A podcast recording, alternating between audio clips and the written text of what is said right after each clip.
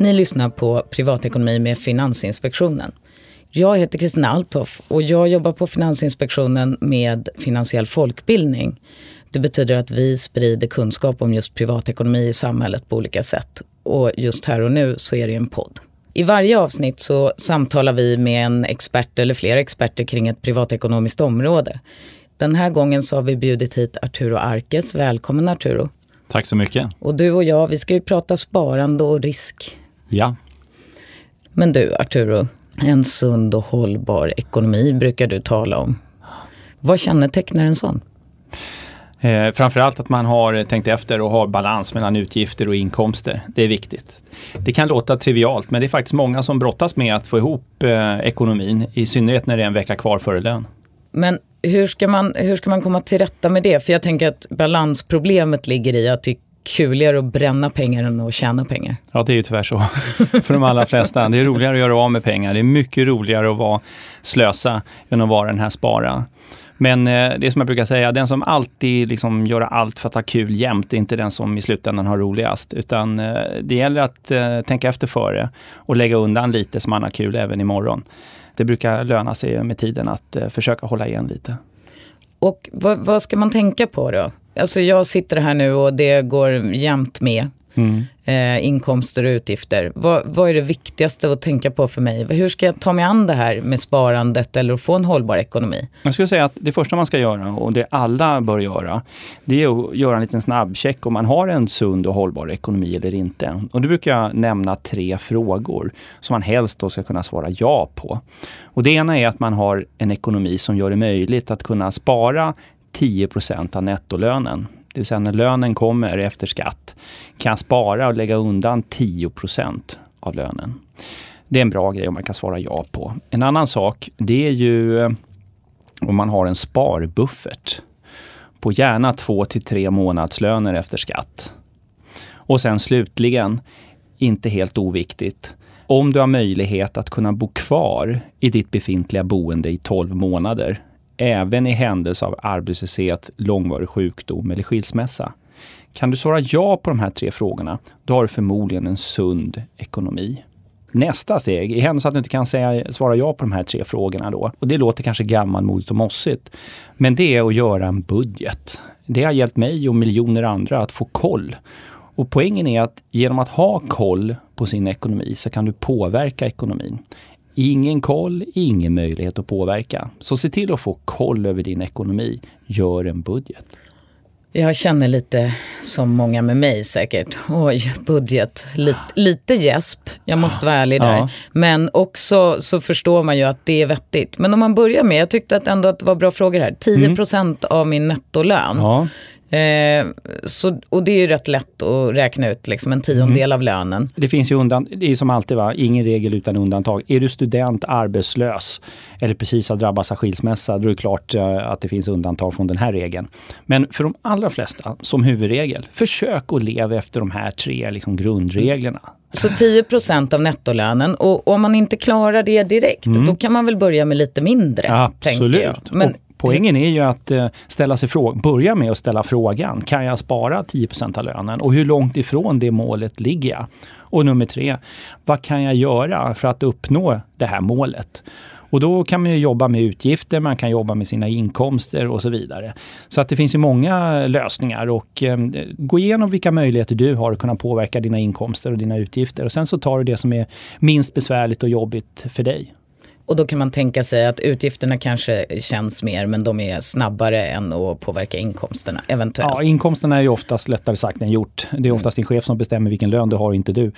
Och sen så är det buffert. Då tänker jag att man sparar de där 10 procenten tills man har nått upp till sin buffert på två till tre månadslöner. Mm. Ja, det är för oförutsedda utgifter. Jag menar, eh, livet är inte bara en dans på rosor. Det kan hända mycket här som gör att du eh, behöver pengar. Tvättmaskinen kan gå sönder, eh, bilen kan paja och naturligtvis sker det här när du ska på semester. Och att slippa säga nej till barnen eh, och säga att det blir ingen semester i år för pappa måste lägga pengarna på bilen. Så kan det vara bra med en buffert så att man kan åka på den här semestern ändå och njuta av livet. Och sen sa du bo kvar. Mm. Och det, det, det, blir en liten kalkyl där att om jag blir av med jobbet Ja, ytterst få människor har ju en hel årslön på, på kontot. Men tanken är ju då att uh, man går igenom de försäkringsskydd som faktiskt finns. Jag menar, I min värld är det ju självklart att man är med i a-kassa. Um, och då gäller det då att se till att man kvalificerar sig då för a-kassa. Och har man en, en inkomst då som överstiger de här 25 000 kronorna som är taket, då är det bra att teckna en inkomstförsäkring. Så att eh, börja med, med försäkringsskydden som finns eh, och teckna så att i händelse av att du blir arbetslös har en inkomst som fortsätter att trilla in. Spara 10% av lönen, se till att ha en krockkudde i din ekonomi och kolla att du kan bo kvar. Och där handlar det ju också om då att man ser till att man har de försäkringar som finns kring arbetslöshet. Till exempel? Till exempel a-kassa, inkomstförsäkring. Ja, sjukförsäkring också. Sjukförsäkring. Ja. Och den får man ofta via arbetsgivaren, sjukförsäkringen. Ja, väldigt förmånligt. Det finns mm. förmånliga gruppförsäkringar du kan teckna det. Men du, vi har mm. svarat ja på de här tre frågorna ja. nu. Tycker du också att man ska titta liksom framåt? Det är många som pratar om det här med minusränta just nu. Ja. Är, är det något man ska ta med i beräkningarna? Absolut. Jag tycker det, nästa steg man ska göra det är att göra någon form av känslighetsanalys. Mm. Och tänka sig, okej, okay, många bor ju, det finns ju en miljon bostadsrätter i landet och det finns väl över två miljoner småhus i landet. Så att väldigt många äger sitt boende. Och med de bostadspriser vi har idag så är det ju väldigt många med stora lån. Och det är klart, har man stora lån, då är man också väldigt räntekänslig. Och det är också en viktig sak när man tittar på sin privatekonomi. Hur pass känslig är min privatekonomi för förändringar? Och så mm. går man igenom sina utgifter och kollar, vilka är de största och kanske mest känsliga för förändringar? Och då brukar det koka ner till för de allra flesta att boendet är den största enskilda utgiften. Och det är klart, går räntan upp till låt säga 5% om fem år, vad händer med min boendekostnad? Kan jag bo kvar då? Det är frågor man behöver ställa sig idag. Mm. Och det finns ju flera saker man kan göra för att mm. eh, förbereda sig. Det absolut bästa långsiktigt det är att se till att amortera. Så att den dagen när räntan eh, parkerar runt 5% säger vi, eh, att man har en lägre skuld, mindre lån helt enkelt. Så att inte räntekostnaden blir så hög då. Eh, ett annat alternativ man kan göra om man har, eh, låt säga att man har väldigt goda inkomster. Då ska man passa på nu att ha ett högt sparande. Så att man använder de här pengarna till ja, spara på aktier, aktiefonder eller eh, fyller på det här buffertsparandet som vi pratade om tidigare. Så att det inte blir som en chock sen i händelse att räntan skulle gå upp utan att man har då fyllt ladorna med lite pengar. Mm. Eh, om jag sparar 10% av min nettolön och så har jag som du säger lite bättre marginaler än så, då skulle jag ju kunna anta att min boränta var 5 mm. Och det är många som gör det. är en väldigt bra grej. Att, och fortsätta betala till Leka med tanken att det är faktiskt 5% som räntan är. Och nu när den inte är det då, använda mellanskillnaden mellan, låt säga om du lånar rörligt till 1,5 till att antingen amortera extra mm. eller fylla på buffertsparandet eller annat sparande. Och det som är bra med amortera, det är ju å ena sidan så äger du ju en större del av bostaden själv. Ja, det är och lite som någon gammal statsman sa att den som är satt i skuld icke fri. Ja, och köpt en herrgård för 18 miljoner. Precis. Men, och sen så den andra är att då blir det ju mindre ränta eftersom det är ett mindre lån helt ja. enkelt. Även om räntan går upp så har du lite mindre andel ränta. Men rent även privatekonomiskt, idag med den här minusräntan som du tog upp, så är det så att du får ju inte eh, någon ränta idag. I princip så får du ingen ränta. Har du ingen bindningstid, då, då har du noll i ränta. Eh, och det betyder att om du eh, lägger pengarna på ett konto så får du ingenting. Eh, däremot om du amorterar så minskar ju din räntekostnad minst med 1,5 procent om du lånar till 1,5 procent. Så att det är lönsammare att amortera än att lägga pengarna på ett inlåningskonto. Så att det, det kan vara smart man, att amortera. Det är, ja, överhuvudtaget måste vi väl säga att det är smart ja. att amortera.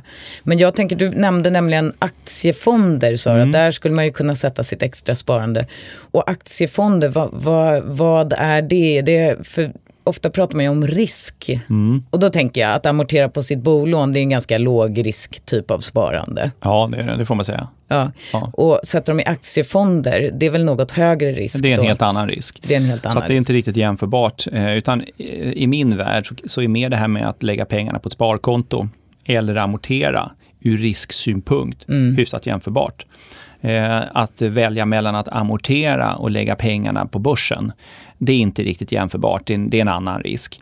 Och jag vill bara understryka det, det som är viktigt i de här sammanhangen att komma ihåg, det är att det man ska prioritera allra högst, alltså högsta prioritet, det är den här bufferten. Det är nummer ett. Mm. Ha de här helst två till tre månadslönerna. När det kriteriet eller rekvisitet är uppfyllt, då kan man börja titta på det här med amortera eller spara ytterligare på sparkonto för att jag ska köpa en bil, det vi kallar för målsparande. Eller alternativt om du pratar långsiktigt sparande då, aktieinvesteringar eller aktiefonder. Och då, då pratar vi om risk. Och då pratar vi om risk. Och, så först så tar jag trygghetskrockkudden och sen så ja. när den är uppfylld, då kan jag titta på vad jag ska göra med resten av pengarna. Nästa som steg. Jag har. Ja. Och då är det antingen amortera eller så kan det vara sparande i aktiefonder. Helt riktigt. Och då, då kommer det här begreppet risk in. Mm. Vad är risk? Intuitivt så är ordet risk någonting som vi förknippar någonting dåligt. Eh, för oss som jobbar i branschen så, så är det ett begrepp, ett finansteoretiskt begrepp. Och det finns en koppling mellan risk och det andra motsatta begreppet då, då förväntad avkastning. Och eh, tar man ingen risk så kan man inte förvänta sig en avkastning högre än den riskfria. Och problemet idag det är att den riskfria avkastningen i princip är noll.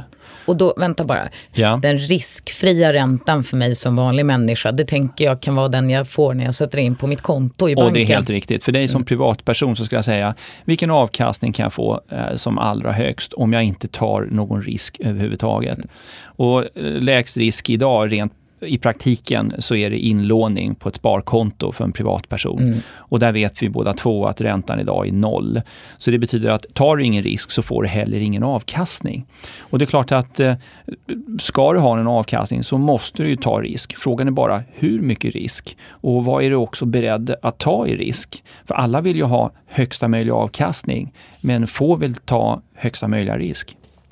Och jag som är en vanlig person, jag måste ju säga så här, nej men jag vill helst inte ta någon risk, men jag vill ju väldigt gärna ha avkastning. Ja. Men då undrar jag så här, om jag tar risk, är det liksom att likställa att jag satsar alla mina pengar på Lotto? Eller finns det något annat sätt att se på det här ja, med jag risk? skulle säga så här, jag skulle uttrycka det så här.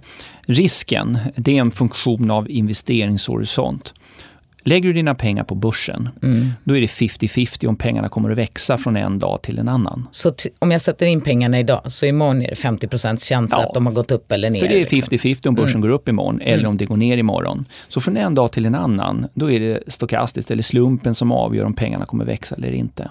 Men det är inte 50-50 om pengarna kommer ha växt på ett års sikt. Så om, vi, om du och jag skulle gå in på börsen den 1 januari med våra sparpengar, mm. så kommer du och jag upptäcka att eh, två år av tre så kommer pengarna ha växt fram till den 31 i 12, alltså vid årets slut. Eh, omvänt, ett år av tre så går det ner, men vi vet inte om det år det går ner. Om du utsträcker investeringshorisonten till 7-8 år, då är sannolikheten att pengarna har växt väldigt, väldigt hög. Det är över 90-95% sannolikhet, om vi tittar tillbaka historiskt, att dina pengar har växt. Så det är bra att vara långsiktig därför att sannolikheten att du drabbas av en negativ avkastning minskar som en funktion av din investeringshorisont. Okej. Så att risken, eh, tricket är att låta risken jobba för dig, inte mot dig. Det farliga är när du inte är medveten om vilken risk du tar. Så det viktiga är det att få en känsla för vad är risken förknippad med den här investeringen? Vilken avkastning kan jag förvänta mig att jag kommer att få och hur stor är sannolikheten att jag verkligen får den här avkastningen? Vi kan koka ner det till att om vi inte pratar om risk till imorgon så är det inte som det låter ordet när man pratar om investeringar. Alltså det är inte ett lotteri utan det är den risken. Det är ett spel om sannolikheter. Ja. Det är ett spel om sannolikheten och det, du vill ha det är en så hög sannolikhet som möjligt att få en så hög avkastning som möjligt. Det är det som man ska försöka ha koll på. Och har du då en lång investeringshorisont, då ökar sannolikheten att du får en positiv avkastning på aktiemarknaden. Men visst, från ett år till ett annat så kan ju börsen variera väldigt mycket. Då har vi pratat väldigt mycket om risk och det känns som att det är något luftigt begrepp. Ja. Om jag nu säger att, ja, men okej, men nu ska jag börja månadsspara och jag tar mina tusen kronor som jag har över efter mitt buffertsparande Ja. Vad gör jag då? Vad, vad, gör jag av de här tusen kronorna? Ett, ett, bra sätt att få en god avkastning i slutändan bygger på tre, eh, tre saker du ska tänka på. Det ena är att komma igång med ett sparande så tidigt som möjligt i livet. Det andra du ska komma ihåg är att förakta inte ett litet belopp, för även ett litet belopp som sparas regelbundet kommer med tiden att växa till ett betydande belopp. Och det sista, håll koll på avgifterna Höga avgifter kan lätt äta upp din avkastning. Så vad, vad köper jag? Kan, man köpa, kan jag köpa aktier för tusen ja. kronor? Idag finns det aktörer som erbjuder väldigt billig aktiehandel. Men jag skulle säga att ett, eh, ett bra och kostnadseffektivt sätt att spara pengar på, om vi pratar den typen av belopp, då skulle jag säga att eh, spara regelbundet i en eller ett par aktiefonder, prisvärda sådana. Det är väldigt, väldigt bra. Det är enkelt, det är praktiskt. Och du får också någonting som vi inte har kommit in på ännu. Du får en bra riskspridning, du får en diversifiering på en gång. Så för de beloppen och ett regelbundet sparande ska jag säga att aktiefonder är väldigt kostnadseffektivt och väldigt bra. Det finns ju typ tusen miljarders ja, aktiefonder. Det. Och då har du ett annat problem, nämligen urvalsproblematiken. Hur ska jag veta? Ta det här med PPM, det är väl en så 850 fonder. Hur ska jag veta vilka fonder jag ska köpa? Och då har vi ett annat, som sagt, stort problem. Och eh, då finns det ett par saker man kan titta på. Eh, och avgifter är viktigt, men det är inte eh, det enda som är viktigt. Eh, en viktig sak är naturligtvis att se eh, de här förvaltarna som förvaltar de här fonderna, hur framgångsrika de har varit. När man tittar på marknaden, så här, köpa, jag, jag vill ju köpa så mycket som möjligt, så billigt som möjligt och så vill jag sälja så dyrt som möjligt. Så dyrt som möjligt och ja. så vill jag ta så lite risk som ja. möjligt. Men risk har vi ju pratat om att det ska jag vilja ta en del i alla fall för att få en viss avkastning. Mm. Men om vi börjar där, i mitt sparande då. Hur vet jag hur mycket risk jag ska ta och hur mycket jag ska ha i det här buffertkontot på banken. Jag ska säga att det är nog eh, en av de viktigaste frågorna man kan ställa sig som investerare. Vilken risk ska jag ta? Eh, för som du sa tidigare, de flesta vill inte ta någon risk. Och det är också tyvärr det kanske den frågan som är bland de svåraste för en individ att själv svara på. Vilken risk är lämplig för mig? Eh, och då är det jättebra då att eh, till exempel boka ett möte med någon rådgivare som kan hjälpa dig med att försöka bestämma vilken riskvilja du har. Eh, och sen översätta den då till en lämplig fördelning mellan aktier och ränta. För om du som sagt bara placerar på ränteplaceringar idag, då får du i stort sett noll i avkastning. Å andra sidan, om du lägger alla dina sparpengar i aktiemarknaden, då kanske du har en förväntad avkastning på 7-8% i snitt per år. Men det går ju inte att utesluta att du ett enskilt år kan förlora 25-30% av kapitalet. Och det är få människor som är beredda att göra det, att förlora så mycket under ett enskilt år. Och då gäller det att veta vad är en lagom mix. Och för de allra flesta, när man eh, sätter sig ner och gör den här övningen, då visar sig att de allra flesta ska ha någonstans runt 50 till 60 procents aktieandel om man är hyggligt ung, det vill säga under 40. Så för mig så kanske det är då jag är lite trygghetsnarkoman också, så vi kan väl säga 50-50 ja, då eller? och det, där eh, landar väldigt många just 50-50 och då kan man ju ställa sig frågan, vilken avkastning kan man förvänta sig då? Då tittar man historiskt. Så har man fått en avkastning någonstans där runt 6-6,5 procent om man tar hänsyn till skatter och avgifter i snitt per år och det är inte så dumt. Hur vet jag när det är dags att sälja och när det är dags att köpa? Alltså här kommer nästa stora utmaning. Det är ingen som har en kristallkula. Det finns många som utger sig för att ha en kristallkula. Men det är, det är det första varningstecknet när någon säger och uttalar sig med en hundraprocentig precision om alla sakers tillstånd. Då ska man dra öronen åt sig. Ingen har en kristallkula. En bra teknik som jag själv använder mig av för att eh, över tid få en hygglig avkastning, det är att hela tiden utgå från min riskvilja. Som jag var du och skulle ha en eh, riskvilja runt eh, hälften aktier och hälften räntebärande. I takt med att börsen går upp så kommer ju min aktieandel att växa och till slut så kommer den här aktieandelen vara så hög att även risken har stigit vida över min riskvilja. Då är det dags att minska ner risken och aktieandelen. Och omvänt, hade det istället gått ner, då hade ju aktieandelen minskat. Det är inget problem. Problemet är att den förväntade avkastningen också sjunkit och understiger vida mitt avkastningskrav. Och vad jag gör då, det är att jag ökar risken då för att få upp min förväntade avkastning. Och gör jag det här över tid systematiskt, då kommer jag sälja efter att det har gått upp och köpa efter att det har gått ner. Det vill säga sälja dyrt och köpa billigt. Alla pratar om det men få gör det i praktiken. Så då tänker jag. Ja. Nu har vi pratat om spara mm. väldigt mm. mycket och jag ja. tänker så här, det är ju roligt att spara såklart och man mm. sparar ju för någonting. Men vem har roligast egentligen? Är det spara eller slösa? Jag tror att eh, det viktigaste för att ha kul i slutändan, det är att man får vara både och. I min värld så handlar det inte om att bara vara en spara eller bara vara en slösa. Livet går ut på att ha roligt, att få den här lilla guldkanten som pensionär men också ha roligt fram dit. Och då eh, gäller det att ha balans mellan spara och slösa. Att bara vara en spara är inte särskilt roligt, framförallt inte för omgivningen. Och att bara vara en slösa, det gör ju att det blir väldigt jobbigt, inte minst för en själv i slutändan. Kan vi inte ramla ner lite på dig som person? Mm. Så undrar jag så här, vad, lite i linje då med spara och slösa. Ja. Vad har varit din bästa investering? Ja, vad har varit min bästa investering? Det är nog någon elgitarr tror jag. Jag sparar på elgitarr. En elgitarr? Ja, någon elgitarr tror jag har varit eh, en riktigt bra investering. Monetärt och, eller känslomässigt? Ja, både och faktiskt. Mm. det är väl det som är det roliga.